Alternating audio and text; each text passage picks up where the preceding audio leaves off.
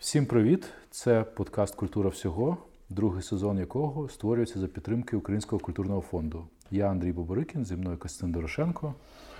Ми сьогодні будемо говорити про наше майбутнє, про дітей. А наша гостя Тетяна Стус, дитяча письменниця, і крім того, людина, яка займається просуванням читання в Україні, провідна фахівчиня з промоції читання Українського інституту книжки, книги, а також засновниця проєкту Барабука. Це проєкт, е, який заохочує дітей читати, так? І заохочує дітей читати, і власне представляє національну дитячу літературу. Тобто ми пишемо про всі новинки е, дитячі та підліткові, е, розповідаємо, як їх читати, тому що дуже багато людей, е, батьків і вчителів також не знають, як читати сучасну літературу. І це є такий прецедент дуже важливий і пов'язаний він великою мірою з освітою, скажімо так, із. Наслідками не дуже приємними літературної освіти шкільної. А і ще у вас є проєкт, е, який називається Живі письменники. Це, наскільки я знаю, серія, яка складається з таких відеовізитівок людей, які пишуть дитячі книжки в першу чергу в Україні. Так, це е, от е, ти дуже класно сказав про відеовізитівки, але це більше ніж е, ці відео, розважальні і пізнавальні. Кожне відео супроводжує методична розробка. От, власне, те, про що я перед цим сказала, що вчителі не знають, як читати, як працювати з сучасною літературою. Ну тому що ж звикли всі працювати з калиновою нашою співучою солов'їною літературою. І коли в нас починалося взагалі 4 роки тому реформування шкільної літературної освіти з подачі Міністерства освіти, як не дивно, то е, тоді було введено кілька десятків е, сучасних письменників, дитячих. Українських письменників у програму е, літературного читання, і прийшов велетенський запит від вчителів: а що з цим робити? Тобто, ну були такі взагалі. Вони не знають, як це трактувати, як ці образи трактувати. Вони не сприймають ем, модерністських якихось підходів в літературі. Ну тут комплексна проблема. По-перше, ми розуміємо, що вчителі вони звикли працювати за методичками, за чіткими програмами. От уже там кілька десятків років розписані методички і чіткі програми, як читати мені 13 минало. Так, тобто ну, всі вони ж знають. не мають права не працювати за методичками, так? Е, Бо це Зараз вже вони мають значно освіта. більше прав. Насправді е, змінилися дуже підходи, програмні підходи до вивчення, і це не тільки літератури стосується, вчителям дали значно більше свободи. І от якраз ця проблема стосується і свободи. Свободу дали, а часу на самоосвіту, на читання цих книжок не дали, на осмислення. А другий аспект цієї проблеми в тім, що сучасна література дуже відрізняється від класики, від того, що е, прожовувалося роками про е, неурбаністичну, про сільську, про е, котиків, зайчиків і так далі. Зараз сучасна література піднімає теми смерті, теми духу, теми ну, і булінгу, врешті-решт, хоча не стайко і гендеру. От так, так, цього всього і певного такого щабля рівня освітнього, інтелектуального, на жаль, часу в багатьох вчителів немає досягти. Тому їм потрібно дати інструмент якийсь. І от, власне, в живих письменниках до відео є ці інструменти, є так звані методичні матеріали. Трішки вони цікавіші і, на мою думку, класніші, ніж ті, за якими працювали раніше вчителі, тому що вони мають і красиву візуальну форму, базовану на цій же літературі, тобто можна прямо дітям відразу все показувати. І сучасні дуже вправи, скажімо, не е, що там було, ми пам'ятаємо ці вправи з математики, а йдеться і про інтегральний підхід, тобто за літературою можна вчитися і математика, і ці вправи всі дані. От ми знаємо, що в школі тривалий час, і зараз досі за інерцією це є. Є вправи, які дітям ну, взагалі з математики вони там не знають, що бублик коштує 5 копійок. Тобто їм треба давати практичні інструменти. І от за е, цими літературними творами сучасними, в тому числі розроблені задачі з математики, які діти дійсно можуть е, застосувати в повсякденному житті. Ну і там багато гумору. Насправді те, що в принципі в школі бракує, це легкого е, ставлення до світу і до е, і до освіти, в тому числі. Наскільки успішне впровадження цього було в школах? Ти маєш на увазі впровадження е, того оновлення літературного? Оцих розробок, якщо візьмемо приклад живих письменників. Як це сприймається вчительськими колективами? Та взагалі, бо це ж, як я розумію, це не обов'язково потрібно е, впроваджувати вчителю чи обов'язково? На жаль, на жаль, питання обов'язковості воно ще дуже е, дуже прив'язане до освіти. От коли міністерство сказало, обов'язково це включить, і тоді е, ми маємо шанс, як виробники продукту, що е, е, вчителі скажуть, о, так, ми мусимо обов'язково це зробити. Але ні, на жаль, це не так. Е, тому що е, зараз живі письменники функціонує цей проект дуже короткий час, що е, навіть зважаючи на те, що все доступне і відкрит, в відкритих джерелах всі ці ролики лежать і методички, але інертність певна освітнього середовища е, вона не на руку нам зовсім діє, і тому говорити про якісь супер результати ми не можемо. Але якщо порівняти з тим, що 4 е, роки тому був такий початковий натяк на подібний проект, власне, з цього і виросла ідея моя живих письменників. Ми з Адерою робили теж ролики, коли ввели цих 40 нових імен у програму. Е, ролики були не настільки такі динамічні, як зараз, але якщо порівнювати за цифрами, тоді ми впродовж року мали такі цифри переглядів, як зараз мали впродовж двох тижнів. Тобто я вважаю, що це надзвичайно хороший результат, е, зважаючи, е, ну, це такий результат, який для мене навіть фантастично вважається. Але якщо зважити на потенціал поширення цих роликів, то нам ще, е, напевно, 90% треба всього того, що ми маємо на додачу. Взагалі, ну, українські викладачі шкільні, вони ж не просто так консервативні чи ліниві. Я так розумію, що в Україні за часи незалежності дуже серйозно здеградувала взагалі ця професія шкільного викладача, тому що вона позбавлена будь-якого престижу, який який такий сякий був все-таки в Радянському Союзі. Вчителям вважалося бути престижним. Вчителі мали певні преференції соціальні. А сільський вчитель е, був людиною, яку поважали в селі, і вона була забезпечена самодостатня. Зараз ми бачимо ситуацію, коли людям просто треба виживати, і у них немає часу на вчитання нових методичок і так далі. Я от е, знаю, спілкувався з людьми, у котрих батьки працюють вчителями в селі, там одиниці виписують літературу якусь, одиниці чимось цікавляться. Тому що цим людям, як і всім решті на селі, треба мати свій город, мати думати, як їм вижити, і у них просто дійсно не залишається жодного часу на самоосвіту і на якесь продовження, і на якийсь рух ем, разом із сучасністю. От що з цим робити? Ви ви, враховуєте цю ситуацію, можете зробити велику кількість найпрекрасніших там методичок, але людині треба картоплю сапати і, і, і все. Власне, для цього методички з'явилися, щоб цих е, людей, які цих фахівців, вчителів, які змушені все ж таки велику кількість часу на такі побутові речі е, е, концентрувати свою увагу на побутових речах, щоб вони могли просто взяти і використати. Бо ці методички і ці відео це не треба нічого готуватись, не треба перевіряти мільйони зошитів ще і перечитувати мільйони якоїсь додаткової літератури. Просто натисли кнопочку, включили прямо на якщо є ці дошки електронні ні, то включили на планшеті чи ще десь і просто використовуєте, просто зачитуєте, просто слайди показуєте, тому що в методичках також слайди.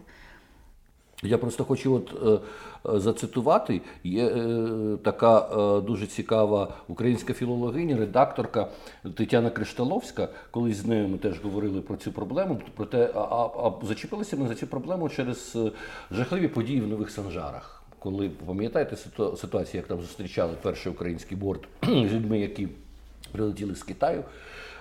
Ніхто ще не знав, що це за вірус, але це була якась просто така ну, середньовічна реакція, коли закидували каміннями. Е, е, і ми з нею просто на одній на виставці е, художниці Влади Ралко розговорилися, а її якраз мама працює в селі. І я зачитаю вам, що вона мені відповіла. А каже вона так: ситуація з просвітництвом у невеликих селах нині плачевна і не може не сприкрювати. Бібліотеки повноцінно не працюють, оскільки приміщення перебувають в аварійному стані. А самі фонди лише зрідка поповнюються новинками е, завдяки небайдужим землякам, які мешкають в містах. У більшості освітян винятки поодинокі. Через проблему виживати і вести чимале господарство немає часу, бажання, стимулів, коштів е, купувати нові книжки, посібники з методичними рекомендаціями або передплачувати фахові, е, фахові часописи. Е, Відповідно, вони не самовдосконалюються, втрачають кваліфікацію і не можуть впоратися з викликами сьогодення. А головне, не виконують повноцінно освітньої та просвітницької функції. У те, що я розповідаю, можливо, складно повірити, але моя мама працює вчителькою сільській місцевості, тож про все це з нею не щиток, а з перших уст. А, Ще я пам'ятаю з директоркою Українського інституту книжки Олександрою Коваль. Ми неодноразово говорили про те, що мусять бути програми про заохочення читання, але так далі. Не люблю це слово, яке дуже любить е, пані Тимошенко зубожіння. Але в цій ситуації як взагалі налаштувати людей читати хоч щось, в тому числі цих учителів? Ну, я е, абсолютно поділяю ці слова. На жаль, поділяю те, що е, було зацитовано, і тим паче, що я сама з династії вчителів, причому всі мої батьки, дідусі, тітки і так далі працювали в сільських школах і досі працюють. Тому е, в цьому сенсі я думаю, що. Якщо взяти такий е, узагальнену картину учительського середовища, то вона абсолютно подібно повторює е, картину загального суспільства українського. Там кільканадцять відсотків тих, хто розвиваються, хочуть, читають, передплачують і так далі. І інша, так би мовити, на жаль, таке слово маса, яка працює за інерцією. І саме завдяки оцим е, таким яскравим агентам е, педагогічним, і на щастя, я їх дуже багато бачу концентрованих місцях, скажімо так, і саме на них і робиться основний акцент у взаємодії в промоції, зокрема читання. Е, Наприклад, е, щорічно вже кілька років у Харкові проходить ем, така не конференція EdCamp Ukraine. Це світовий рух, який вже є в Україні, триває. І ті сесії, на яких я представляла свої проекти з промоції читання. Е, Це просто на ура. Тобто, коли бачиш цих вчителів, там кілька десятків, кілька сотень вчителів, ну я говорю про кілька десятків, бо це моя сфера саме література, а там е, збираються всі предметники різні.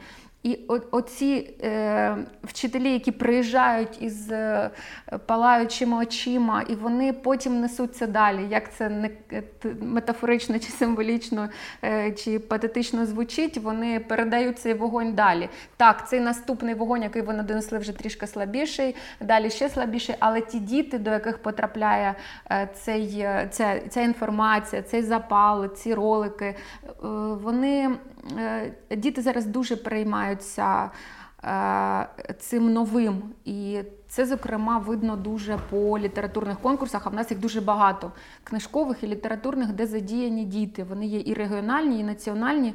І я дуже багато читаю робіт е, дітей від 9 до 17 років в різних конкурсах. От зараз підвели риску під конкурсом антитвір мистецького арсеналу, книжкового арсеналу. І там є такі твори, що їх можна одразу ставити книжку, книжку видавати. Або е, конкурс Дитячі? Художні. Підліткові, художні. Підліткові. Так, і я Мгм. видам цю книжку. Вчора це вже було анонсовано. Це просто незвичайний надзвичайний діалог підлітків е, з абсолютно нов, з новою свідомістю і е, нас, дорослих поколінь, які десь дотягуватися мають до них е, те, що ми осягали там уже в 30 плюс років. Вони вже це е, цю метафізику осягають там в 14-15 років. Це просто такі дивовижні штуки. А також е, недавно підвели риску під конкурсом, е, який проводить благодійний фонд Сергія Жадана із Барабукою. Е, Це конкурс Читай, пиши, конкурс рецензій дитячих. Він для Луганської, Донецької, е, Луганської, Донецької, Харківської області. І е, ті відео і текстові відгуки на книжки на сучасну літературу, тому що в нас в положеннях написано, що ми е, рекомендуємо настійливо писати рецензії на сучасну українську літературу. І ті рецензії, які вони пишуть, і це багато дітей із сіл, про які ми говоримо, багато дітей із містечок невеличких. Ну, в відеорецензіях перемогли, щоправда, харків'яни, але знову ж таки ми бачимо рівень активних школярів дуже дуже високий. І це саме завдяки про що це свідчить відкатаємо назад? Про вчителів, з якими вони працюють. Тобто ми е, не бачимо е, такі певні місця, е, тому що це не модно в ЗМІ про це говорити. Ну хто там буде розповідати, що ось ця заслужена вчителька-методистка там випустила стільки то класних випускників. Це нікому не цікаво. В цьому немає грошей, в цьому немає бізнесу, але вони є. Тобто ці результати, ці цифри, ці тексти, які е, от до нас, фахівців, доходять, вони засвідчують, що процес іде дуже можливо, він дуже глибоко десь під водою, не на поверхні, але ми бачимо, що він настільки йде потужно, що те покоління, от е, як ти спочатку сказав, що ми будемо говорити про майбутнє. Я весь час себе кусаю за язик, щоб не вживати цю Ну чому цю це ж правда, що майбутнє належить і майбутнє належить тим людям, які зараз діти, і в цьому майбутньому жити нам. Це цікаво дивитися на, на те, які є вони, і через це можна побачити той світ, в якому ми опинимося на старість, якщо доживемо. І вони дивовижні. От я я, до цього веду, що ці невидимі зараз процеси, які відбуваються в поколінні, яким зараз від 12 до 17 років, я не можу про старше казати, бо зі студентами не працюю. Е, то це просто унікальні, е, це унікальне покоління, яке знову ж таки нам би його не втратити якимось чином, а е, щоб воно вийшло на поверхню тоді, коли воно почне бути теж агентами змін. От ти кажеш, нам би не втратити покоління. Абсолютно з тобою згоден, що дуже багато чого залежить від учителів шкільних. І безперечно, коли я згадую своє дитинство, то я згадую кілька постатей шкільних учителів, при тому, що я навчався не в престижній школі, в дуже простій школі на лісовому масиві. Нічого елітного там не було, але все одно там були люди, які ставали прикладом, які відкривали цікавість до чогось. Це це важливо. Але ось інформація, яка прозвучала теж на цілу Україну, заслужена учителька України, яка отримала свого часу нагороду е, найкращий учитель від президента Порошенка, е, яка працювала на Закарпатті в Берегові, е, і і дуже там поважали, і все в неї було прекрасно. Вона, наприклад, поїхала до Лондона працювати, причому не за фахом, а доглядати стареньку людину. Вона дала з цього приводу інтерв'ю і значить, сказала, що я прошу не скандалізувати аналізувати цю історію, не бачити в цьому ем, там ну, ніякої зради. Ем, але вона вважає, що таким чином. Вона просто може е, робити свою якусь е, подальшу кар'єру і людський розвиток. Вона бачить свій в Лондоні, а не в Україні. При всьому тому, що це людина, яка визнана була на найвищому рівні. То можливо, просто це визнання в Україні не працює. От що жахливо. Люди, які стають найкращими на рівні країни, якими пишаються ціла їхня область, а не лише їхнє там містечко, не бачать жодних перспектив. Мусять їхати в більш розвинені країни. Ну, Міграція існує, всі кудись їдуть. Там З Лондона теж їдуть до Осла чи до Цюріха. Але тут питання соціального статусу. Кращий учитель року це все-таки соціальний статус, який нічого не дає, як виявляється в Україні. Ну, е, скажімо так, питання визнання в Україні, воно взагалі е, е, має якісь такі антивизнання, воно має якісь такі глибокі травматичні корні. В нас ніхто нічого так, не визнає. Перепрошую, Віолетта Македон звуть цю, цю е, учительку. Я зовсім її абсолютно не засуджую, тому що кожна людина мусить думати в першу чергу, безперечно, про себе. От зі сторони можна сказати, що доглядати за стареньким дідом це не, не так цікаво, як навчати дітей. Хоча Ну, от такий вибір. Ну, менша відповідальність в даному випадку, тому що вчитель це перш за все велетенська відповідальність, не лише за фізичне здоров'я е, дитини. Ми ж знаємо, які там історії. Щось крок туди, крок в інший бік, і цей вчитель вже буде засуджений е, законодавчо і так далі. Але тут ще і відповідальність перед смислами, та, які ти вкладаєш в дитину, тому що е, це велика, скажімо так, духовна напруга працювати з дітьми. Тобто, е, якщо говорити про ту велетенську кількість вчителів, ну про які ми говоримо, що по інерції, ну це в всіх професіях є що працюють по інерції, їм не треба так напружуватися, весь час щось вигадувати, весь час от, е, тримати ці нейронні зв'язки в, в такому якомусь велетенському навантаженні. А ну, можна дійсно зрозуміти людей, які від цього втомлюються. Мої, мої батьки пішли е, на пенсію за вислугою років, тому що вони були вже втомлені цим. І думаю, що багато вигор... величезна кількість вигорань саме в педагогічній сфері, ну і і в мед... і в медичній, звичайно, всюди. Але повертаючись до визнання в Україні, то його теж у нас немає ніде.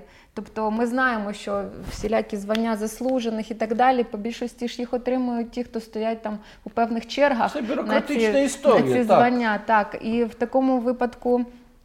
Е, вкладення енергії е, цих людей в дітей, в культуру, там в освіту і так далі, воно їм не віддається сторицею ні в чому, ні матеріально, ні оцим умовним визнанням.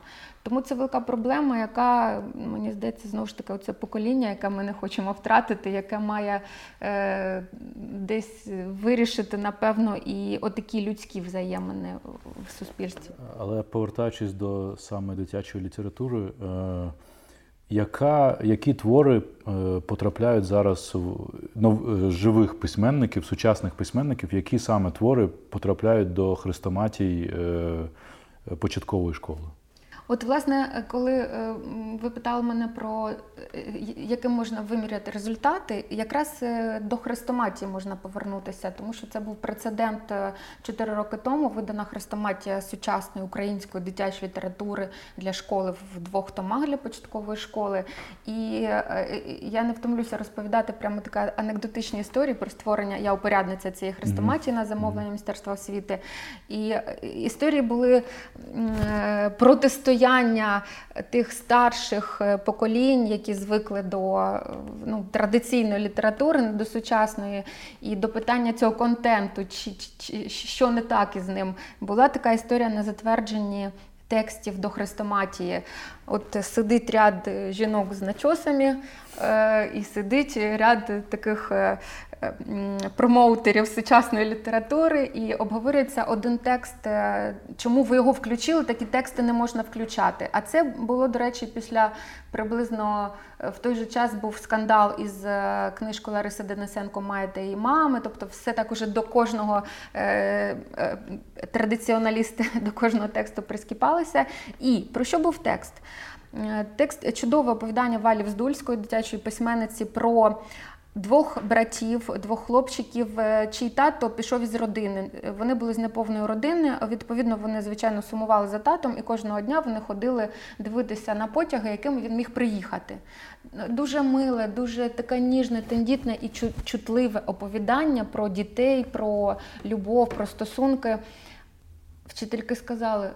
Про розлучених, яке ви маєте право дітям про таке говорити. Тобто, оце ось вона та прірва створення картинки, шкільної картинки, такої буколічної е, е, цими творами, і і давайте її далі, далі. Діти мають бачити тільки, тільки такий умовний світ. Це дивовижно я би сказав, би не провінційне навіть сільське таке розуміння благочестя. Я пам'ятаю, що мене дуже подивувало, коли е, якраз робилася реконструкція Національного музею Тарасу Шевченка, і там кілька людей абсолютно серйозно казали, навіщо ви поставили в центрі Катерину Шевченка? Це ж сором, це ж покритка, це ж людина, це ж дівчина, яку схвалтували. Вона не може бути символом української жінки. Це говорили люди зі званнями академіків які абсолютно ну ні того Шевченка не зрозуміли, ні, ні взагалі про те, що йдеться.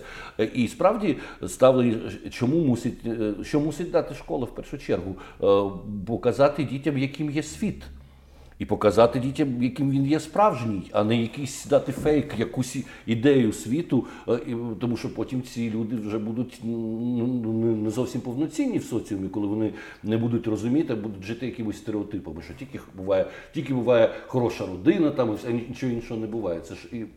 Теж проблема нашого суспільства, який ніяк не може подолати а, через цей консерватизм ксенофобію, елементарну ксенофобію, боязнь іншого, боязнь будь-чого, що від тебе відрізняється. От, ну, ну і вам вдалося на на цьому затвердженні текстів перебороти цей підхід святеницький? Е, Так, вдалося. І більше того, я скажу, що з тих пір я бачу, що все ж таки пере, е, скажімо, сила переходить на бік печеньок сучасної літератури. Е, І, і власне, от е, що там ще такого було несподіваного, або е, те, чого хотілося би привнести нового до літературної освіти, це е, я дуже чітко слідкувала за текстами, щоб вони були і чоловіків, і жінок, ну такі елементарні речі. Тому що якщо ми подивимося читанки там навіть 90-х років, та і, і початку 2000-х, це ж е, е, ну там такий дисбаланс був і в е, сенсі сільських текстів.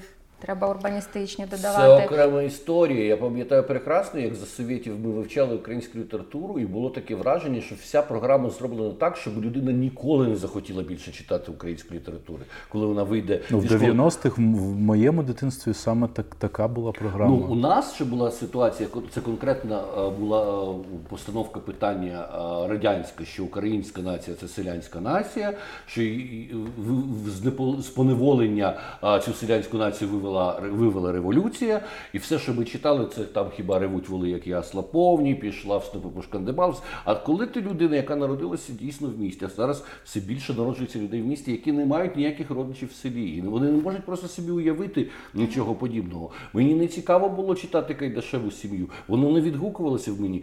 Зараз, за 40 років, я можу сказати, що Кайдашева сім'я це дуже сильна книжка, але якщо її прочитати вже з дорослою людиною.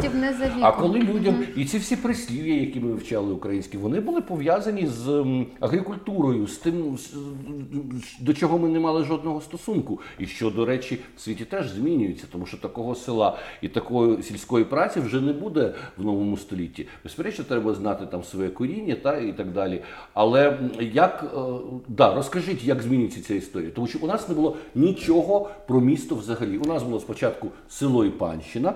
Потім радянська революція, потім Велика вітчизняна війна. е, Ну і вже там е, завдяки книжкам ем, цього Віталія Коротича ми читали, як прекрасно будується комунізм в радянському союзі. На цьому все закінчувалося. Як зараз це виглядає? Ну зараз це виглядає все ж таки не так оптимістично, як хотілося би. Бо от коли ми торкнулися питання, як е, вчителі сприймають, то це знову ж таки два паралельних світи, так само як от е, приклад, який я наводила з методистами, які затверджували текст. Тобто є е, такі відгуки вчителів. Е, які хочуть, давайте ще, і вони хочуть цю сучасну літературу і продовжуйте і так далі. Але є і ті вчителі, які е, дуже серйозно протестують, чому ви нам це даєте. Ну, е, тобто ті, які за, е, хочуть працювати на своїх напрацьованих уже моментах. І тут я бачу це розшарування яке проходить е, у всьому суспільстві це розчарування. Ми це бачимо всюди, там і в політиці, в економіці, і е, воно, воно десь має нарешті розійтися і, і підсилитись якийсь бік мусить. Е, Чому? Тому що запит цих дітей він буде все одно розхитувати ситуацію. Неможливо сидіти постійно в минулому, навіть якщо тобі там 60-70 плюс, е, тебе все одно рано чи пізно дожене запит цієї, ну якщо працювати в школі, ще мати сили в- цьому віці. Запит дитячий або їхня байдужість доведе, що потрібні якісь зміни. Але ж знову ж таки, чи є як багато цих дітей, це ще також окреме питання. Дітей, які, яким байдуже навчання як таке, в принципі. Тобто не тільки українська література, чи, е, там, чи географія, чи ще щось. І в цьому сенсі. Реформа, яка реально відбулася е, в шкільній літературній освіті, вона стосується початкової школи. І потім, коли ці діти, тому що в базовій школі не вдалося кардинально змінити програму. Е, Базова це середня. Середня, так, по-старому середня, зараз вона називається базова. Е, Через е, таку елементарну, просту і неприємну штуку, як прив'язаність до ЗНО. Тобто нам сказали, да ну ні, давайте міняти, давайте вводити. Ми робоча група запропонувала багато прикольних, класних е, пропозицій, які реально дітям будуть за їхніми психологічними особливостями, за, за їхніми віковими запитами тематичними, за формою текстів і так далі. Вони б читали це по-любому. Але коли дійшло питання до затвердження цих текстів, е, з'ясувалося, ні, ми не будемо переробляти підручники. Ні, а хто ж це в ЗНО? Це ж в нас же ЗНО є. Як ми будемо витрачати час на ось такі штуки? Тому цей дисбаланс повний він е, зруйнував плани на е, більш серйозне реформування літературної освіти. Це було десь півтора роки тому, коли вже ну я для себе зрозуміла, що ця війна вона триватиме в якомусь такому замороженому стані. Е, Але з, з іншого боку, підручники переробляють кожного року таке враження. З, з кожної з географії, з історії е, великий є ідеологічний прес на е, освіту. Як це а там більше з фактажем працюється. Mm-hmm. Тобто, ну і географія, там е, і навіть історія, там можемо поміняти кілька точок, якихось ідеологічних поглядів. Але література це ну, це ж таке святе, до якого не можна е, чіпатися. І ну, якби мене запитали, ну мене питали, я це вже транслювала, що би я зробила з літературною освітою, я би просто всю цю програму, яка існує, відставила. Е, хай вона там десь частково залишиться в історії України. Да? Через історію України, будь ласка, розкаже вчитель, чим нам важливий Тарас Шевченко. А натомість 2, 3, 4 тексти на рік, які дитина точно прочитає і опрацює, і проговорить кожну лінію сюжетну, і як причинно-слідкові зв'язки працюють, і які там є е, важливі для сьогодні для цих дітей е, знання, інструменти, які вони можуть у своєму там світоглядному якомусь е, пошуці застосувати і так далі. Але це не буде галоп який взагалі не називається літературою. Дуже цікаво, ти, ти говориш про такі речі, вони звучать навіть трошки контроверсійно в Україні. Так, ми звикли класика, як це. Але насправді в школах європейських дітей навчають саме на сучасній їм літературі. Там е, дуже маленький шматок цього навчання займає так звана класика.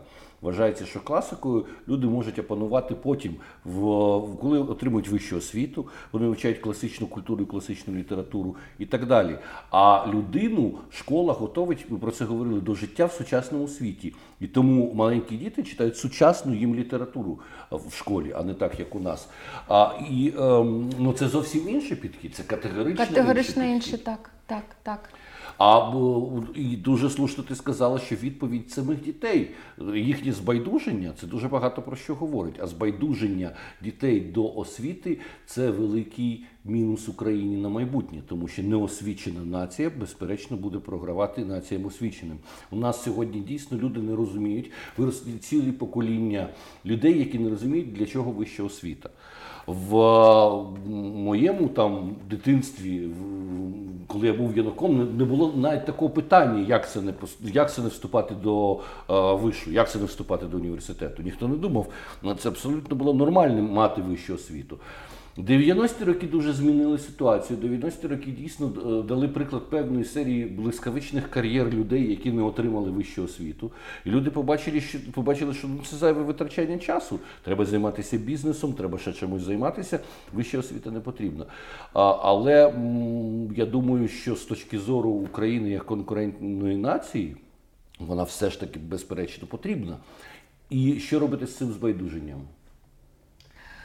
Ой, я би з тобою посперечалася, чи потрібна вища освіта, тому що е, наскільки зараз в інформаційному суспільстві є велетенський доступ до будь-яких напрямків, е, до філософії, до історії, до до сучасної філософії, до суспільствознавства, до вивчення е, до вивчення мов для е, тобто ти говориш про вищу освіту як певну інтелектуальну базу, так яка я дає говорю, наступні... Я, я говорю про вищу освіту, я, де людей навчають е, освічуватися. Так, їх так. навчають критичному угу. мисленню, їх навчають шукати джерела і розуміти, де і верифікувати ці джерела, не все брати на віру. Це такому інструментарію їх навчить. Бо якщо ти сядеш і послухаєш 25 прекрасних лекцій на, на Ютубі, ти не навчишся цим моментам критичному мисленню, пошуку джерел, пошуку інформації і, і е, зрештою навч, навчатися далі. Але ж критичному мисленню треба вчитися в початковій Ще школі. В школі, в так, я до цього веду, щоб оцей оце фільтрування інформації, доступ до будь-яких лекцій, до будь-яких лекцій є. Це ще має відбуватися. Ця е, курси медіаграмотності мають відбуватися в ну навіть якщо не в початкові, в початкові так елементарні, хоча б пошукові запити, і то не вчать створювати елементарні пошукові запити. Але уже в середній, ну в базовій і старшій школі повинні е, давати інструментарій оцього кшталтування, як ну за стусом, да, як як кшталтувати себе, що оце як як знайти зерно е, смислу. Для чого воно тобі взагалі це зерно смислу? Як ти далі його розвинеш? А це це дає література, це дає читання хороших книжок не за скороченими версіями, викладеними в інтернеті, а за уповільненням, за обговоренням у класі. Це те, чого зараз настільки бракує підліткам. Я весь час про це розповідаю, що будучи на зустрічах у школах, особливо з підлітками це е, помітно, вони дуже хочуть з кимось говорити.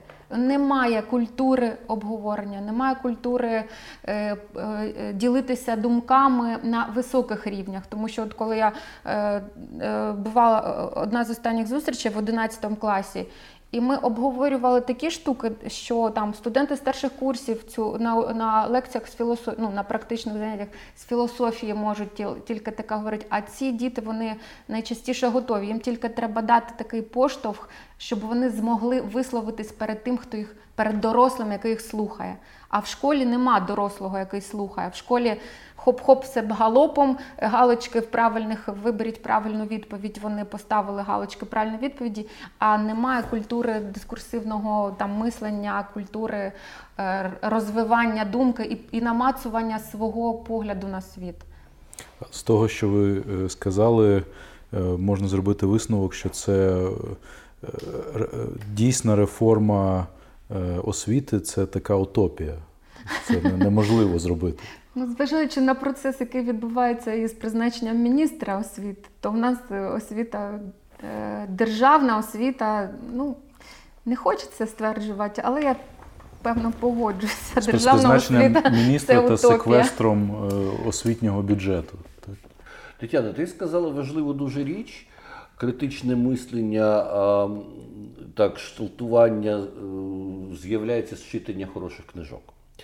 Але ж ти безперечно знаєш, яка катастрофа з читанням в Україні взагалі. Є статистика 2019 року. 60% е, громадян України за рік не прочитали жодної книжки, не прочитали. І ми маємо серйозну кризу з читанням, як з таким, які, яку нам зробили соціальні мережі. Ми маємо певне невротичне сприйняття писаного тексту, втрачається увага. Навіть у людей, дорослих, які в дитинстві читали багато книжок, вже не вистачає уваги на читання. В мене, наприклад, не вистачає уваги на читання е, товстих книжок. Я починаю засинати, я починаю відволікатися. Мені хочеться скролити, мені хочеться переключитися. Це великий виклик для цілого світу. То який же вихід? Можливо, вихід в е, слуханні тих книжок. Але це теж не вихід, тому що коли ти слухаєш, ти коли ти читаєш, ти в процесі е, всередині. Коли ти слухаєш, ти можеш відволіктися на щось, і це все таки інше сприйняття. То з іншого боку, всі говорять про те, що йде е, ситуація спрощення і, грубо кажучи, оглупіння людей взагалі через ці всі процеси. Дуже часто це кажуть люди, в яких немає дітей. Бо в мене е, дитина сприймає саме так утопічно ці книги, і немає потреби е, слухати тільки аудіоверсії або дивитись це в якості мультика. Ну, твоя дитина е, читає книжки, гортає їх? Так. А, ну, Має ну, потребу в тому, щоб е, спри... щоб як артефакт так. візьмеш в руки. можливо, це твоя дитина, але взагалі що відбувається з процесом читання як таким? А, Оця взагалі твоя позиція там просування в читанні, промоція, промоція читання, можливо, взагалі сам підхід до читання як до практики змінюється глобально в світі. І не треба нав'язувати це читання, а воно якось в інший спосіб буде е, реалізуватися у людей. Я певною мірою згодна. Неможливо е, змусити. Та? Як неможливо змусити полюбити читання, чи неможливо, але можливо показати шлях, що ось двері відчинені. або ось просто ось двері. Ти їх можеш відчинити, і можеш зайти. Хтось бачить в читанні просто двері, хтось навіть цих дверей не бачить, та входження до смислів. Е, Хтось вже бачить двері і вже їх відчинив, і хтось заходить. І я для себе ну, тривалий час е, теж ставила питання: ну не йде, то а що ж його туди запихати, чи що? Ні. Е, Моє е, я для себе прийняла таке рішення. Треба працювати з тими, хто до цього відкритий, хто ці двері бачить і хто ці двері вже відкриває, робить туди перший крок. Неможливо розпорошити всю свою увагу, всю свою енергію, всі свої сили, щоб порятувати всіх. Тому, побачивши, що хтось туди заходить, ті пасивні, з якими ми, можливо, і так само пасивно працюємо, вони теж зацікавляться і теж, можливо, там е- в якийсь момент вони захочуть зробити цей крок. А може у нас взагалі консервативний хібний підхід, що читання це обов'язково книжка, читання це обов'язково література. Є така загальна фраза про те, що діти і молоді люди е, стали менше читати. Вони просто стали менше читати книжок. Вони читають в рази більше, ніж ми. Вони постійно сидять в цих своїх соціальних мережах, де постійно щось читають і постійно щось пишуть. Набагато більше, ніж ми. А, то, можливо, сама книжка як носій, як медіум передачі культурної і мистецької інформації е, буде змінюватися. Я вважаю, що змінюється. І коли ти сказав про аудіокнижки, то так є. е, Ми ж взагалі розуміємо, що є люди, які мають е, зоровий канал активний, є аудіо е, е, активні канали, і є дійсно ті, хто слухають, і їхній інший тип сприйняття. Він і працює на знову ж таки це споживання смислів, але е, ну щоб не бути весь час е, з цими смислами, з цим е, саморозвитком і з інтелектуалізмом, то я повернусь до того, що книжки це ж все ж таки ще й розвага. Література це розвага. І якщо ми питаємо себе, як же цих дітей там е, навернути, не хочеться казати слово змусити читати, то запропонуйте їм цю альтернативну розвагу. Є безліч дуже смішних, дуже класних книжок е, і перекладних, і вже й українські автори теж є, які конкурують, ну не конкурують, але е, яких можна пропонувати як альтернативу девайсам. Врешті-решт, всі батьки пере- переймаються, як же ж ми можемо екранний час у дитини зменшити. Так запропонуйте дитині спершу разом почитати. Насправді це все питання Але внутрішньої тут треба щось дуже класне прочитати, бо коли Так. в дитинстві мені мама читала Ганса Хрістіана Андерсена чи Бориса Заходера, мені це було цікавіше, ніж мультики дивитися. Але чи є у нас в українській літературі такі приклади, щоб це захопило тебе, як Борис Заходер? Він так настільки знайшов ем, е, якийсь ключик до цікавості дитини, чи той самий Чуковський насправді. Чи, чи у нас є така література, яка може зараз переключити настільки увагу? І взагалі, що відбувається зараз в українській дитячій літературі? Є така література зараз. Її не так багато, як би хотілося, і тому переключайтесь також і на класні переклади, на смішні там, і на Джеремі Стронга. Е, Тобто літератур насправді в- дуже дуже велика кількість, і аж настільки, що справді треба фільтрувати. Бо дасиш одну неправильну книжку, і все вже дитина скаже: да ні, спасибі, більш не буду. Е, Що, що відбувається в літературі? І хто ці імена, кого там можна, наприклад, читати? Е, Знову ж таки, відкриваємо цю хрестоматію, вона є в відкритому доступі, стоїть на сайті міністерства, і проходимось по е, іменах. Тобто там представлені всі е, фактично такі ключові імена письменницькі. Зараз додалися ще більше їх, тому що е, тоді був вибір, е, що треба ну, більш-менш знаних, там хто якісь премії отримував. Так, так. От зараз кількість цих письменників ще збільшилася, і знову ж таки, от такий феноменальний був прецедент із. Дебютом авторки Саші Кочубей, яка написала Сім нескладу говорухи.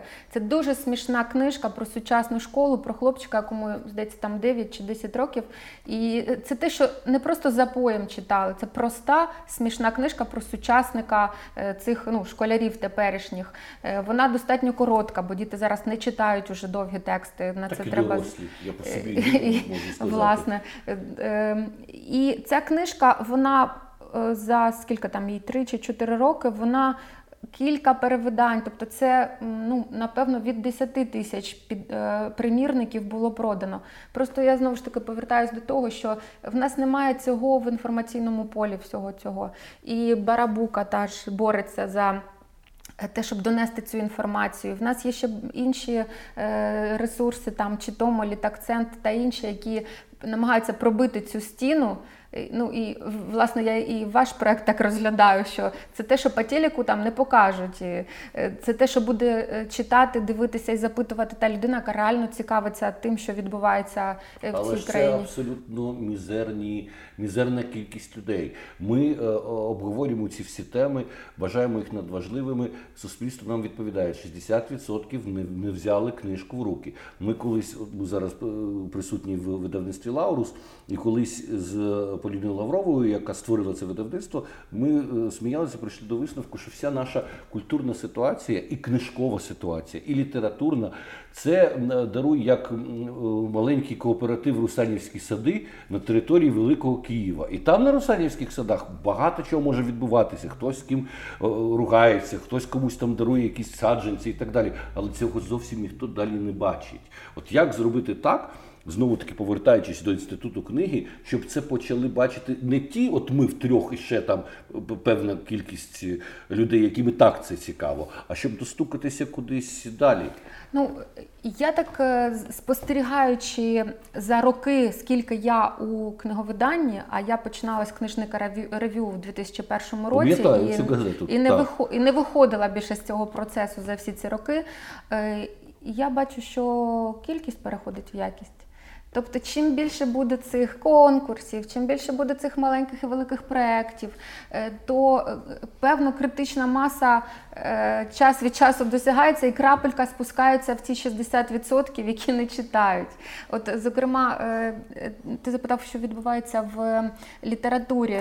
Візьмемо просто на прикладі одного автора, і це ж та ж відповідь, а що почитати там, наприклад, у нас є суперовий автор для підлітків Володимир Арінєв, це письменник-фантаст він, е, якщо взяти його тексти е, і, і запит на нього як письменника там 7 років тому, і запит на нього як письменника зараз, то за нього зараз борються видавці. Тобто ми бачимо це малесенькими малесенькими кроками, але воно відбувається. Або ж ті самі цифри, які я говорила про е, живих письменників. Те, що тоді ми досягали цифри за рік, а зараз ми досягаємо за два тижні за місяць, і ну, це свідчить про те, що щось відбувається не так швидко, як би нам е, цього б дуже хотілося пришвидшити і масовість збільшити. Але це знову ж таки про ті відсотки людей, які е, хочуть розвиватися, хочуть йти в розвиток вперед і міняти це суспільство, і ті та маса, на якій все це будується. Вони Ці, ж так само цікаво тут. також з точки зору автора. Я десь читав ваше старе інтерв'ю, е, де ви казали про те, що зараз е, автор, е, пишучи книжку один рік, е, отримує в в грошах один місяць середньої зарплатні в Україні. Вже менше. Чи це змінилося? Це було, мабуть, три роки тому інтерв'ю, щось таке. Чи це. Бо ви зараз кажете, що за сім років автор став дуже бажаний видавництвами. Тож та інший автор має 10 тисяч примірників е, тираж, е, то це, мабуть, зміни на краще, але з іншого боку. Чи виявляється, проявляються вони в фінансових? Так. так. На жаль, тут більше проявляється у визнанні. Тому що тоді автор більше писав у шухляду або там видавався в Росії, де е, запит на нього був більший. Е, зараз е, менше лежить в шухляді, більше запит від видавництв на українських авторів запит. Але сказати, що гонорари суттєво зросли, на жаль, ні. За винятком того, що система винагороди більшою мірою вже переходить на роялті. Угу. Раніше більшою мірою було одноразова виплата е, і передача прав. І е, відтак, якщо автор гарно продається, відповідно є якась у нього фінансова сатисфакція. Але знову ж таки, от якщо говоритиму про себе, про перевидання моїх книжок е, у, зокрема, там у видавництві Староголева. Там мені приходять дуже приємні гроші раз на тиждень, раз, о Боже, хоч би раз Якби на тиждень, було, так. раз на рік. І, і, ну, от вони просто приємні, але сказати, що вони впливають якось на мою фінансову ситуацію, я не можу. Але між тим у нас є автор там Андрій Кокотюха, який говорить, що він е, там ну, живе за свої гонорари, і я дуже рада. Ну, це інший жанр. Е, Андрій Кокотюха е, Так, інший жанр. топовий детективний автор. От цікавий теж дуже момент, те, що ти кажеш, що є, є запит на і видавці видають книжки для підлітків. Насправді кожна література світова розвивається саме через запит підлітків. Підлітки актуалізують нових письменників, підлітки актуалізують нові теми. Феномен бітників в Америці це феномен, на який зреагували саме бітники, а не класична, а не класичні споживачі, класичної літератури. Вона ми у нас же був підхід радянський, те, що затверджено, лауреати, визнані. От їх і читайте. В світі все працює зовсім в інший спосіб. Люди, які говорять іншою мовою, а ті самі бітники, той самий Бероуз, вони могли бути на кілька поколінь старші за тих людей, які зробили їх книжки культовими. І наскільки в Україні розвивається ця історія? Я пам'ятаю, що прекрасно початок нульових культовість Любка Дереша, Архе, Ірена Карпа. Жадана. Це ціла була плеяда і українська, і мода на українську літературу сформувалася знову ж таки саме через запит молоді, через запит підлітків. Вони зробили це модним. Чи ці митці, які тоді стали прямо такі, відверто кажучи, культовими, чи вони залишаються затребуваними? Чи вони відійшли разом зі своїми однолітками? Як взагалі відбувається у нас оця зміна, запит цієї моди від молоді на, на літературу? О, я хотіла би теж, щоб у нас відбувалося за схемами, як у світі, але в нас поки що не відбувається так. І е, дуже класно ти е, згадав отой в 2000-х такий вибух. І чи є вони зараз затребувані? Як за моїми спостереженнями, їхні читачі ростуть разом з ними. Це не е, вони не стали універсальними. Ну та ж Ірена, яку я е, дуже люблю, поважаю і бачу, як вона там, або Софія Андрухович. Е, вони виростали. Е, Як письменники, ну тому що і динаміка відчутна в їхніх творах, але і їхні читачі залишились ті, що були, з якими вони е, дебютували. І ті книжки, які вони які прозвучали як культові свого часу, їх зараз е, нові 14-16 річні не, не читають. От тут якраз найбільший, найбільший розрив, тому що ці покоління наскільки інакші і різні, як телефони там в 2000-х і як зараз смартфони. Тобто, оце така різниця між поколіннями. І е, та, якраз от повертаючись до того, як вони зараз сприймають оце покоління, там що вони сидять в соцмережах, читають. А що ж вони, е, е, який же в них запит на книжку? То, на жаль, тут все досить е, сумно, тому що підліткова література в нас зараз, вона, е, ну, вона нижче плінтуса. Е, е, Я докладаю теж як там, як літагент. е, Може, це в тобі говорить людина твого покоління? Ні, ти я, я зараз як видавець говорю. Мгм. Я як літагент, тому що в Барабука з'явилась така ну от покликання. Там мені хотілося ще більше промоціювати е, дитячу літературу, щоб е, більше було української дитячої і, зокрема, підліткової, тому що дуже багато перекладів. Їх легко видавати. Вони бестселери, весь світ їх перевірив, е, А ще вкладаючи. міжнародні інституції дають гранти на ці переклади. І на переклади, так, так. Тобто тут видавець мало ризикує. Ну, звичайно, є різні ризики, але вони порівняно з тими, щоб видавати сучасного українського автора, е, вони не порівняють. нікому невідомого. І або навіть якщо відомого вкладати туди гроші, вони відіб'ються там е, за ну хорошо, якщо там за рік відіб'ються, а ще ж треба і прибуток отримати. Е, То, власне кажучи. Чому я говорю про те, що в підлітків зараз запиту на літературу, ну він слабкий дуже. Тому що, по-перше, і нема пропозиції великої. Є дуже класні підліткові тексти, підліткові книжки, і перекладні, і українські. Я от Арінєва, зокрема, назвала, але зараз їх набагато більше. Там і Оля Купріян, е, Надя Біла, зараз їх, е, ну, їх стає більше. Але чому немає е, оцього е, гачка від підлітків?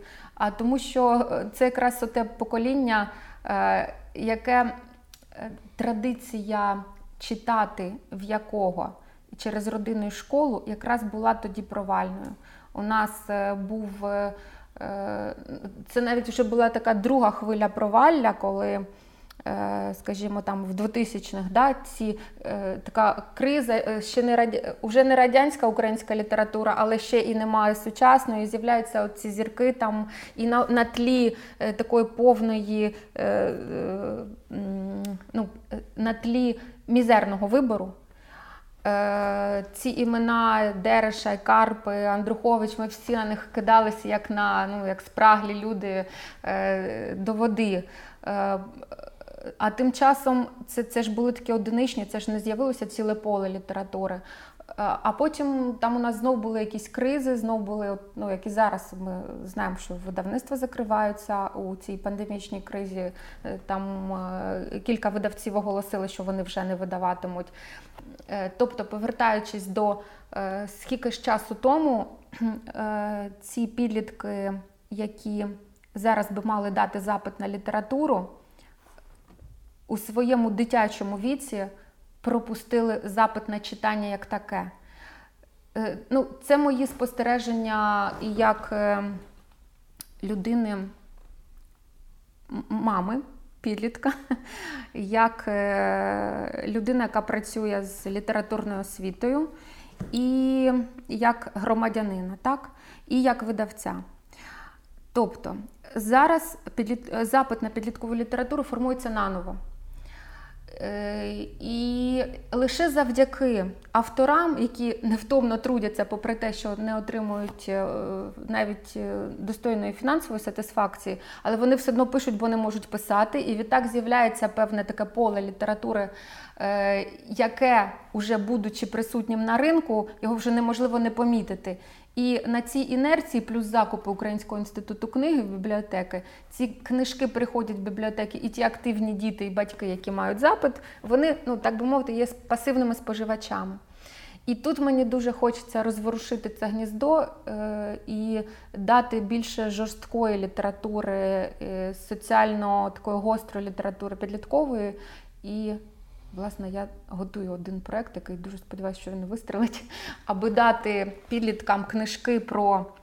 Е, про гендер, дати про булінг, дати про переселенців, дати про альтернативні там е, е, про іншість, інакшість і про такі складні складні теми, які просто так ніхто писати не буде, якщо це не стимулювати. Знаєш, що цікава річ, ми постійно нам здається, ми ж дорослі, і ми знаємо, що для підлітків, що для дорослих, що для кого. Нещодавно е, цікаво з'ясувалася річ. Я читаю в української е, мистецтвознавці і критикині Асі Баздарєвої е, відгук, в якому вони захоплені від роману Марини Гримич Клавка. І пишу їй там в Фейсбуці, що так, Гримич чудова письменниця для тих, хто подорослішав. І вона мені пише, що нічого подібного для маленьких теж, тому що виявляється, коли вони були студентами, вони зачитувалися книжкою Порядна львівська пані, яку Марина Гримич видала під іменем Люба Клименко, тому що це був такий, ну, безперечно, не порнографічний, але все-таки такий е, дуже сміливий роман. І ми тоді з Мариною ще говорили, що це безперечно роман для дорослих людей, які можуть собі зрозуміти. Це не Дереш, це не Карпа. Так от ті люди, які читали Дереша і Карпа, вони зачитувалися цією а, Любою Клименко і через неї відкривали літературу. І виявилося, сама Марина про це не знала, що ця книжка була культовою на рівні з Архідереша. А це теж цікаво, як е, наскільки швидко. Ці нові покоління, те про що ти говорила, дорослішають ментально швидше, ніж ми можемо собі це уявити. І можливо, дійсно те, що нам вважається як література зовсім не підліткова, їми буде сприйматися як нормально. Так, так, це є такий термін е, потрапляння дорослої літератури в поле там дитячої підліткової. І, зокрема, дуже прикольно ілюструє е, цю штуку е, конкурс, про який я говорила, читай пиши. Конкурс, який власне фонд Жадана проводить. Багато рецензій підлітків були не про там дитячі підліткові тексти, а зокрема на інтернат Жадана.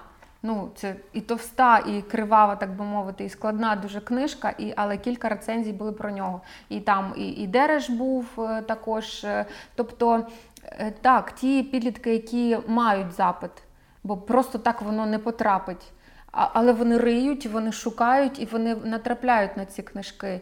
І їхня інтерпретація е, текстів теж дуже цікава, тому що вони вступають у такий несподіваний діалог із текстами. Ну, Ми ми дорослі, ми знаємо, що ну, ось це так приблизно сприймаємо. Ми там в цьому загальному контексті політичному чи якомусь, а вони там бачать ще щось зовсім інакше. Вони там бачать свій інший контекст. І, і, і вся оця така смислова кутюрма показує ще і те, а, які вони все-таки ще діти. А ми, дорослі, таким чином ще бачимо як вони позиціонують себе в цьому суспільстві. Тобто це взагалі той зв'язок, який ніхто не досліджує в Україні. В Україні немає психологів таких відомих, які би там, ну як Петрановська, там ще хтось, е, які би осмислювали і відда, і давали якісь точки для е, якісь орієнтири діалогу дорослих і дітей. У нас є Світлана Ройс, вона займається більш такими ну, молодшими е, дітьми і шкільною освітою. Але таких голосів публічних, які би налагоджували е, е, комунікації між цими поколіннями, в нас немає. Ну і знову ж таки повертаюся, а зато є література, яка можливо десь налагодить цей ну, діалог. Ну, в підлітковому віці є такий запит на трансгресивне, на якісь змінені стани, на е, якісь проблемні е, дуже теми. І цікаво, як е, на рівні.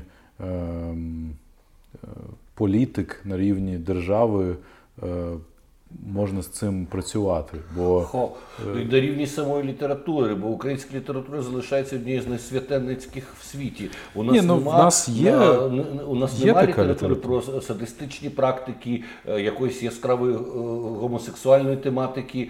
Це все залишається табу, або якщо проговорюється, то так проговорюється, як як бабця на лавці, яка щось говорить про секс, який в неї був там 40 років тому. Це це дійсно проблема. В того ж Дереша є такі теми. Ну, це абсолютно абсолютно Але поодинокі снотливе, і так. здатно снотливі порівняно з тим, як собі дозволяють писати е, письменники молоді у тій самій Франції. Це але там простіше державна з політика зрозуміла, але але чи взагалі є про що говорити? Чи у нас є у нас є такі рукописи. От угу. в мене є рукопис письменниці Наді Білої, яка який розповідає надзвичайно чуттєво, чуйно і ну просто аж е, читаєш, і ну реально мені в деяких місцях хотілося плакати е, про хлопця 16-річного, який виявив, що він гомосексуаліст. Це для підлітків текст. Я питаю у видавництва, в яке я просуваю автора, е, ну а як ви. Ну, тобто, я би, якби я була видавцем і мала би гроші на це, я би видала безперечно відразу цю книжку. І наразилися б на погром.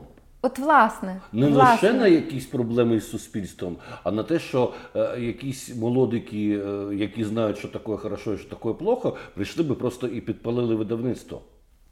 Так, і в нас є ці прецеденти з видавництвом видавництвом Мелістронговського, коли вони змушені були відмінити на форумі видавців презентацію книжки Лариси Денисенко.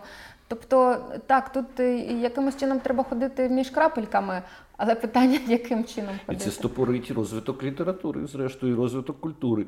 А, І е, ще цікавий момент, а, який хотів з тобою проговорити. Мені здається, страшенною хворобою української літератури і середовища літературного є якась класична її заполітизованість. Чомусь постійно українські письменники про це говорив мені е, ще Омілян Пріцак, один з найвидатніших наших істориків, який заснував в Гарварді українознавчій студії. Він каже, проблема України, що в Україні постійно все вирішувати хочуть письменники, критики і журналісти. Вони чомусь постійно дуже політично ангажовані. Ну починаючи від Грушевської петлюри. У нас теж саме е, Андрухович, Забушко, Жадан е, вважають за обов'язок висловлюватися з точки зору політики. І е, я розумію, що це ще така Е, відрижка радянської ідеї про те, що письменник інженер чоловічих душ, але ж все-таки не настільки. Можливо, можливо, все-таки варто висловлюватися в своїй літературі, а не постійно вставати на ті чи інші барикади. Чи це проблема дійсно формування нашої нашої держави і без цього нікуди не дітися? Як ти ставишся до того, наскільки письменник обов'язково мусить бути політично ангажованим і, і виступати е, з цього приводу? Я тобі скажу, саме через оце все я залишилася в дитячій і підлітковій літературі, тому що е, я ж я починала як журналіст. Я починала журналісти, займалася як журналіст політичними там темами, новинами. І в певний момент, е, аж настільки наблизившись до е, ну аж занадто наблизившись до деяких деталей, я для себе вирішила, що я хочу залишити в сфері культури. Мені не дорос... не цікаві дорослі мишина возня. Я хочу плекати майбутнє. Я його можу робити не з дорослими міняти цей світ. Я можу міняти цей світ через дітей. Тобто це моя принципова позиція, що я хочу давати їм інструменти, смисли і е, підказки, і підтримку, енергію і все інше для того, щоб е, вирівняти їхнє ставлення е, і через них стабілізувати певні там їхні суспільні кола, і далі ці кола підуть за ними. Тобто Мені не імпонує заполітизованість абсолютно. Чи повинні виражати письменники свою точку зору на події? Я вважаю, що повинні обов'язково, але не з точки зору підтримки тієї чи іншої політичної сили, а ну, загальнолюдські е, координати хтось має транслювати в це суспільство. І Е, власне, найпростіше це транслювати все ж таки дітям і підліткам. Але мені здається, що наші письменники транслюють не загальнолюдські, а партійні і ідеологічні координати. Е, є е, така ситуація, що українські письменники дуже рідко отримують міжнародні серйозні премії і не так перекладаються, як би нам хотілося. І щось на Нобелівську премію ніхто не висуває. Ми все чекаємо, що колись відбудеться. А я говорив нещодавно з ем, таким е, з такою творчою людиною. Його звати Філіп Алєнік. Він видав дуже цікавий журнал під назвою Нога. Це журнал, який збирає українську сучасну прозу, яка ну, не художню, а там такий специфічний підхід. Нонфікшн на грані fiction. Так, ну так, коротше, з літературною термінологією важко. А, Менше з тим, він сказав мені, що коли. А це людина, яка довгий час жила в Америці, в Ізраїлі, робила свої бізнеси, а він дуже серйозний спеціаліст в комп'ютерах і так далі, не просто собі був письменник. І він каже, що українські письменники не розуміють, наскільки наша література по суті своїй ксенофобська насильницька, скільки там речей прописано, які просто вже не сприймаються в сучасному світі. Коли наші е, класики можуть собі е, дозволити в романі уїдливі якісь моменти стосовно чи то човношкірів, чорношкірих людей, чи добре, якщо не чорношкірих, то тих самих москалів. Ми не уявляємо, що світ так не сприймає вже е, те, що відбувається навколо, і що наша русофобія, вона ні в кого в Італії, Франції, Греції, Португалії не викличе ніякого відгуку, що мова ксенофобії, мова е, якоїсь ненависті, презирства і чогось подібного, е, сексизм, все, що спокійно існує донині в українській сучасній літературі, це просто не сучасно. Наша література за, за своїм апаратом, того, що вона вважає дозволеним і недозволеним, нормальним і ненормальним, вона залишається в 20 столітті багато в чому. Чи тобі так не видається? Е, я е, вольовими зусиллями слідкую за загальну літературу, за дорослу, як ми її називаємо літературою. Я читаю романи, які бачу, що десь піднімаються на, е, ну скажімо, перші десятки романів року. Я їх читаю. Чи бачу я в них аж таку критично е, ксенофобську, ксенофобські там е, і ну, якісь такі критично е, несучасні несучасні речі? О, Іноді бачу, але в загальній своїй масі, скоріш за все, я не я не володію цією інформацією, щоб її оцінити. Тобто, скажімо, коли я писала матеріал для The Ukrainian, Е, про е, романи минулого року, і їх виявилося таких великих, е, суттєвих, поважних романів більше десятка. Зокрема, ну та ж сама клавка, яку ти називав. е, Зокрема, е, підліткову я туди включила сапієнсів Арінєва. Тобто, коли ми беремо оцю верхівочку, а не загальне якесь таке поле, то мені здається, що це є досить ще й конкурентні е, тексти і е, не, не, не такі тексти, які розпалюють ворож, ворожнечу, тексти, які транслюють якусь точку зору.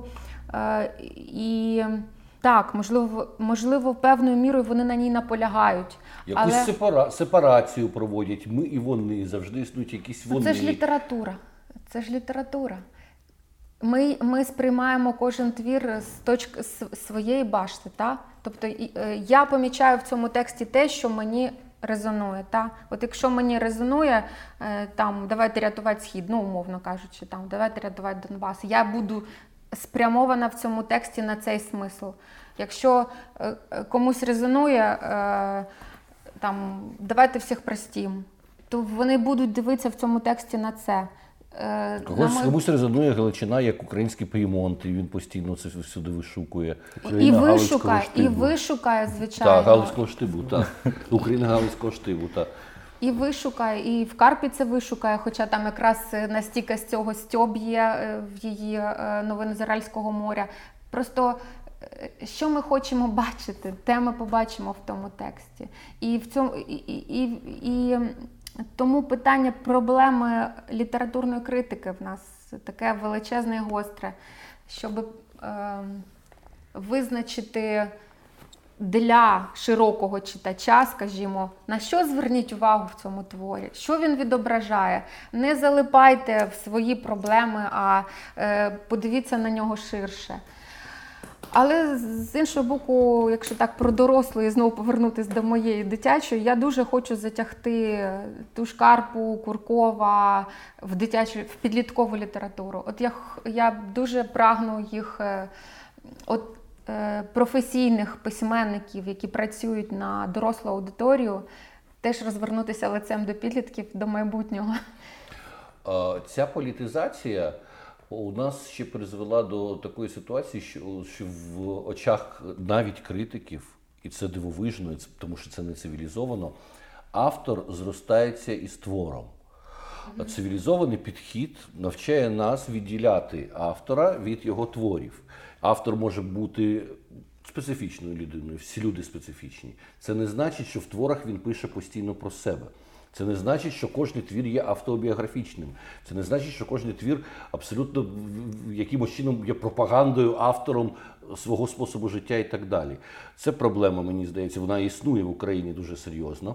І е, з цієї точки зору, на жаль, не може потрапити в е, ту саму програму е, шкільного навчання. Е, Наприклад, на мій погляд, розкішна книжка для дітей і підлітків Дівчинка і косміти Ганни Герман яка написана чудовою мовою, в якій є фантастичний цікавий момент, який, яка промовляє нібито і про село, але зовсім в інший спосіб, в якій проговорюються теми смерті, які дуже важливі для підлітка. Мені сама пані Герман розповідала, що вона виклала багато в ці книги тих моментів, які її, її цікавили, її бентежили е, в її житті, в її підлітковому е, віці, е, коли вона жила на селі.